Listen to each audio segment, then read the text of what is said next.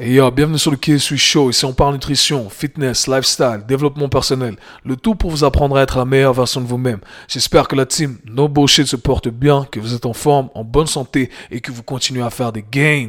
Alors les amis, je tiens à m'excuser encore une fois pour le retard. La semaine dernière, je n'ai pas pu sortir mon épisode. Pour ceux qui sont là, fidèles au poste, qui attendent l'épisode le jeudi, je me sentais super mal. Mais ces dernières semaines, ce fut une catastrophe. Mon agenda a été à chaque fois chamboulé. Rien ne s'est passé comme prévu, vous savez, ce genre de journée où tu te lèves, tu fais tomber ton café, t'arrives au boulot, au final t'as oublié le truc le plus important que tu devais emmener dans ton sac, t'arrives là-bas, t'arrives pas à faire un truc, il y a lui qui annule, il y a ça, enfin bref, ces 2 dernières semaines c'était que ça, et c'est vrai que, je vous avoue, depuis l'arrivée de mon fils, eh bien, mon emploi du temps, mes habitudes ont été complètement chamboulées, en plus le manque de sommeil, la frustration de ne pas s'entraîner, enfin bref, je crois que c'est juste cette spirale infernale qui fait que je me pose pas mal de questions, je sais pas ce que je dois faire, ce que je dois continuer, ce que je dois arrêter, parce que je me rends compte au final que je ne peux pas tout faire. Et je dois simplement accepter cette réalité et dire que maintenant ça a changé, ma vie a changé et je dois agencer le tout différemment. Et c'est dur de se dire que on peut pas faire tout ce qu'on a envie de faire. Et voilà, mais cette semaine, je suis là, je suis back, l'épisode est là à l'heure jeudi matin et j'espère qu'il pourra vous servir.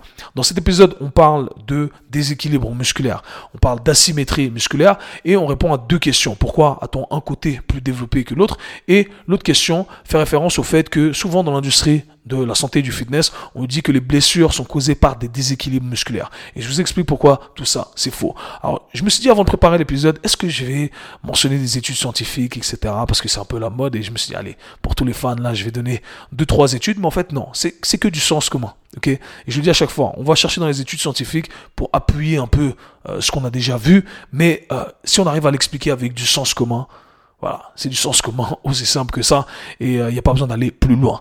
Donc voilà, je vous invite simplement à utiliser votre sens commun, c'est votre plus grande source d'évidence. Et le sens commun, malheureusement, c'est pas très commun. Je n'en dis pas plus les amis, dans cet épisode, on parle de déséquilibre musculaire. Let's get it. Bienvenue dans un nouvel épisode les amis. Dans cet épisode, on va parler déséquilibre musculaire, et on va répondre à 2 questions. La première question étant la suivante. Pourquoi a-t-on un côté plus développé que l'autre? On a tous été dans cette situation dans laquelle on a le côté gauche qui est plus développé que le côté droit, ou vice-versa. Quelles en sont les causes et comment solutionner tout ça? Je vais tout vous expliquer. La deuxième question à laquelle on va répondre est la suivante. Est-ce que les déséquilibres musculaires sont-ils les causes de blessures? En effet, dans l'industrie du sport et de la santé, on nous dit souvent que les blessures ont été causées par des déséquilibres musculaires. On va revoir cette affirmation ensemble. Commençons directement par la première question. Pourquoi a-t-on un côté plus développé que l'autre? C'est une question récurrente et je vais vous expliquer tout ça. Mais avant tout, laissez-moi vous raconter une petite anecdote. Quand j'ai commencé la musculation à l'âge de 15 ans, eh bien, je me rappelle que j'allais à la salle et je faisais principalement du développé couché et des tractions. Je m'y connaissais pas trop et je me rappelle avoir développé mon pec gauche beaucoup plus que mon pec droit. Et c'est quelque chose qui m'a complexé pendant longtemps. Je me rappelle à chaque fois, pendant les temps de pause, eh bien, je touchais mes pectoraux pour voir si quelque chose avait changé, si j'avais pu créer cette symétrie. Et malheureusement, ça a duré pendant bien longtemps avant que je puisse corriger le tout. Et j'aimerais également faire référence au fait que le corps humain n'est pas symétrique. D'accord? On est tous génétiquement différents. Certains de nous sont un peu plus symétriques que d'autres. C'est ok, il faut s'apprécier tel que l'on est. Mais le corps humain n'est pas symétrique. On n'a qu'un cœur. Il n'est pas placé au centre de notre corps. C'est totalement ok. Ceci étant dit, on peut quand même chercher à améliorer cette symétrie. Et c'est d'ailleurs la science du bodybuilding. L'art du bodybuilding. Bodybuilding, c'est ça, c'est chercher à créer une symétrie. Donc on peut utiliser ce que les bodybuilders font depuis la nuit des temps et essayer de l'implémenter dans notre pratique de musculation, nos entraînements fitness, de façon à améliorer cette symétrie parce que, bien entendu, comme je viens de le dire, c'est quelque chose qu'on peut améliorer. Donc essayons de comprendre dans un premier temps quelles sont les causes potentielles qui ont créé ce déséquilibre, cette asymétrie au niveau d'un côté plutôt que de l'autre côté. J'ai 3 causes qui me viennent en tête principalement et je pense que ça peut vous aider vraiment de comprendre quelles sont ces causes pour pouvoir les corriger parce que ce n'est que en corrigeant tout ça qu'on va pouvoir, bien entendu, implémenter les techniques que je vais partager avec vous par la suite. La première cause, selon moi, c'est que souvent, on a tendance à faire les exercices sans y mettre la bonne intention. Et vous savez que j'ai tendance à répéter ce discours à chaque fois, tout simplement parce que l'intention, c'est ce qu'il y a de plus important lorsqu'on s'entraîne. L'intention est beaucoup plus importante que l'exercice en soi. On peut très bien faire un exercice, se mettre dans la position parfaite. Donc, si on voyait le pratiquant d'un point de vue externe, eh bien, tout serait parfait, mais sans y mettre la bonne intention, eh bien, on ne serait pas en train de développer les bons muscles. Donc, mon discours revient à chaque fois. Et pourquoi c'est très important dans ce cas bien précis? Parce que lorsqu'on fait l'exercice sans y mettre la bonne intention, eh bien, on va simplement chercher à aller du point A au point B. Et par défaut, le côté dominant va prendre le dessus. On a tous un côté dominant. Le côté dominant va prendre le dessus. Par conséquent, c'est ce côté-là qu'on va développer. Donc, très important de mettre la bonne intention dans les exercices que vous allez pratiquer. De cette façon-là, vous n'allez pas laisser le côté dominant prendre le dessus. La deuxième cause, selon moi, c'est qu'on a du mal à créer cette connexion cerveau-muscle, cette mind-muscle connection. J'en parle depuis des années également et c'est cette science qui avait l'air d'être la bro science que les bodybuilders nous partagent depuis longtemps, mais il s'avère que ce n'est pas autant de la bro science que ça. Ok, alors oui, bien entendu, c'est très vulgarisé lorsqu'on parle de connexion cerveau-muscle. On parle simplement de la capacité ici à transférer une information de la périphérie au système nerveux, puis du système nerveux à la périphérie pour pouvoir contracter ses muscles. Mais très important ici, si on n'a pas la capacité de contracter ses muscles volontairement, eh bien, il sera quasi impossible de les utiliser au sein d'un exercice. Donc, ce que je veux dire par là, c'est que si vous n'arrivez pas à contracter vos deux pectoraux sans utiliser d'exercice comme ça, en vous tenant droit, eh bien, il va être très difficile de pouvoir les engager ou de les recruter au maximum lorsque vous allez faire un exercice. Donc simplement implémenter cette pratique-là, croyez-moi, ça va changer énormément de choses. D'ailleurs, vous voyez, les gens qui ont des pecs très développés, qui arrivent à bouger leurs pectoraux, eh bien, ce n'est pas pour rien. C'est parce qu'ils arrivent à vraiment bien se connecter à ces tissus-là et ils arrivent à les contracter, les relâcher assez facilement. Et ça, c'est un art qu'il faut développer, bien entendu. Les bodybuilders connaissent ça très bien lorsqu'ils font du posing. Ils contractent des muscles volontairement, relâchent d'autres muscles volontairement. Donc, vous voyez que rien n'a été fait au hasard.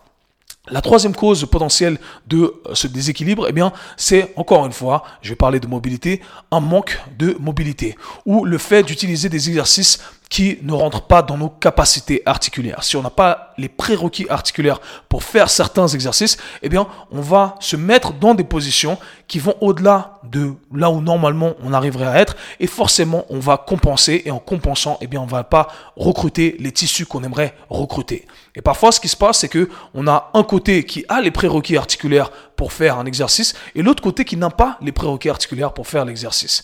Et du coup, eh bien, qu'est-ce qui se passe? On se base sur le côté qui a la capacité à se mettre dans la position pour l'exercice.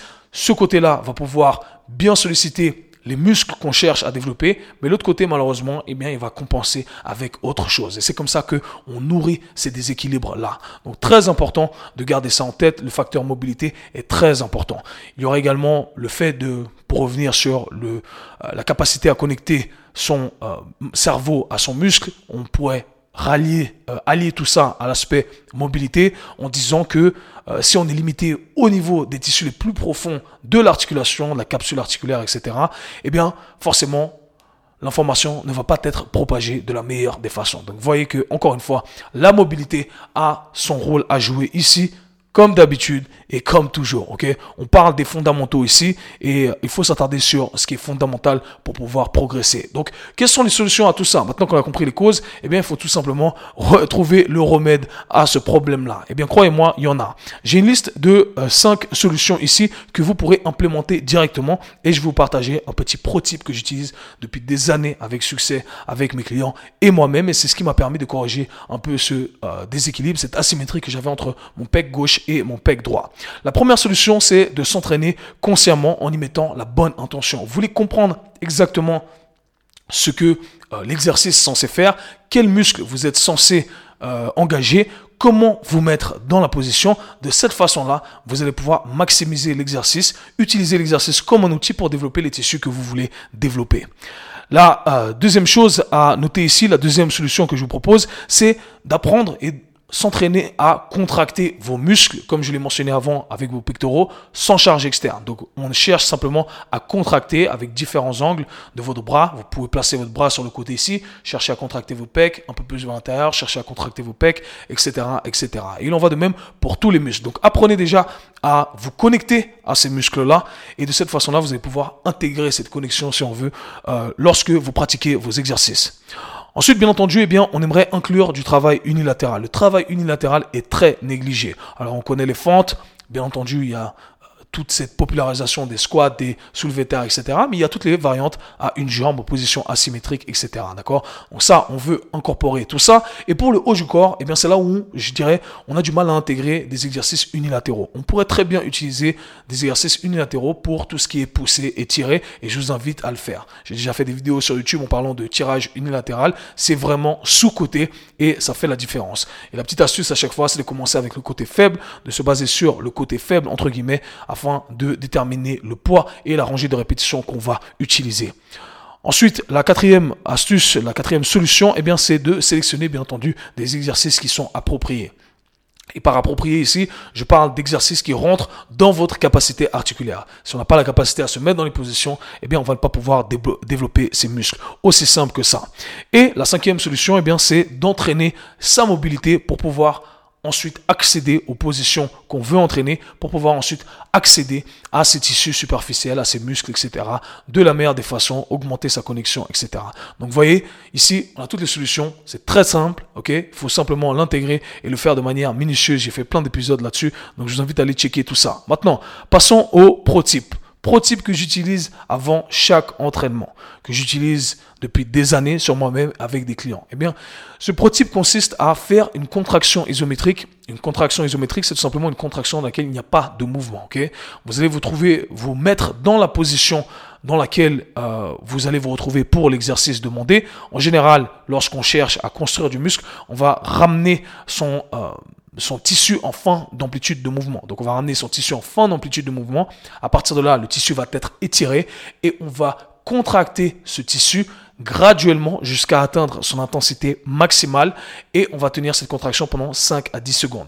Ça va nous permettre d'activer un maximum de trucs, un maximum de fibres musculaires et vous allez voir que votre connexion va être améliorée de manière instantanée et vous allez pouvoir ensuite intégrer tout ça dans un exercice. Donc, si je reprends l'exemple du développé couché, l'exemple du bench press, eh bien, très simple, je me mettrai dans une position de bench press tout en bas, d'accord ? Je mettrai des pins pour bloquer et je chercherai à pousser la barre vers le haut graduellement jusqu'à atteindre mon intensité maximale. Je travaillerai sur la portion tout en bas de façon à activer un maximum de fibres musculaires et à partir de là, vous allez voir, vous allez être prêt à prendre de la charge et vous aurez une meilleure connexion.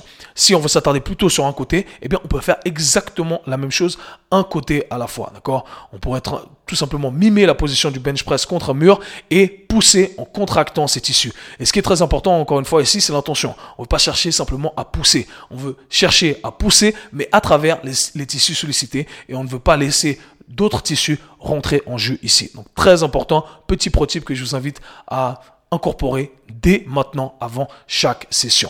Je vous donne, c'est du free game là. Passons à la deuxième question ici. Est-ce que les déséquilibres musculaires sont les causes de blessures ? Alors c'est un discours qui revient souvent. On nous dit que, pardonnez-moi pour ceux qui vont regarder ici, je transpire, c'est du one shot, il fait chaud, c'est l'été, c'est comme ça. Donc c'est du live et direct. Alors est-ce que on entend souvent dire que les déséquilibres musculaires vont créer des blessures. Et c'est mon plus grand discours, mon plus grand problème avec l'industrie de la santé et du fitness, c'est qu'on crée des liens de causalité et des liens de corrélation là où il n'y en a pas. On donne des données arbitraires et on se base sur ces données arbitraires. Et c'est très dangereux parce qu'au final, on finit par traiter même et diagnostiquer des problèmes là où il n'y en a pas, d'accord ? Et on finit par traiter les mauvaises choses, d'accord ? Donc ça, c'est très important à garder en tête. On nous explique dans l'industrie de la santé et du fitness que on doit avoir certains ratios entre un côté de l'articulation et l'autre côté de l'articulation. On cherche à donner des mesures quantitatives et ces mesures quantitatives vont déterminer si on va se blesser ou pas, ou le pourquoi on s'est blessé. On entend souvent parler de ratio push-pull. On nous dit qu'il faut avoir une chaîne postérieure qui est 2 fois plus forte que la chaîne antérieure, qu'il faut tirer 2 fois plus que ce qu'il faut pousser. C'est complètement faux. J'en ferai peut-être un épisode. Je crois que j'en ai déjà fait un.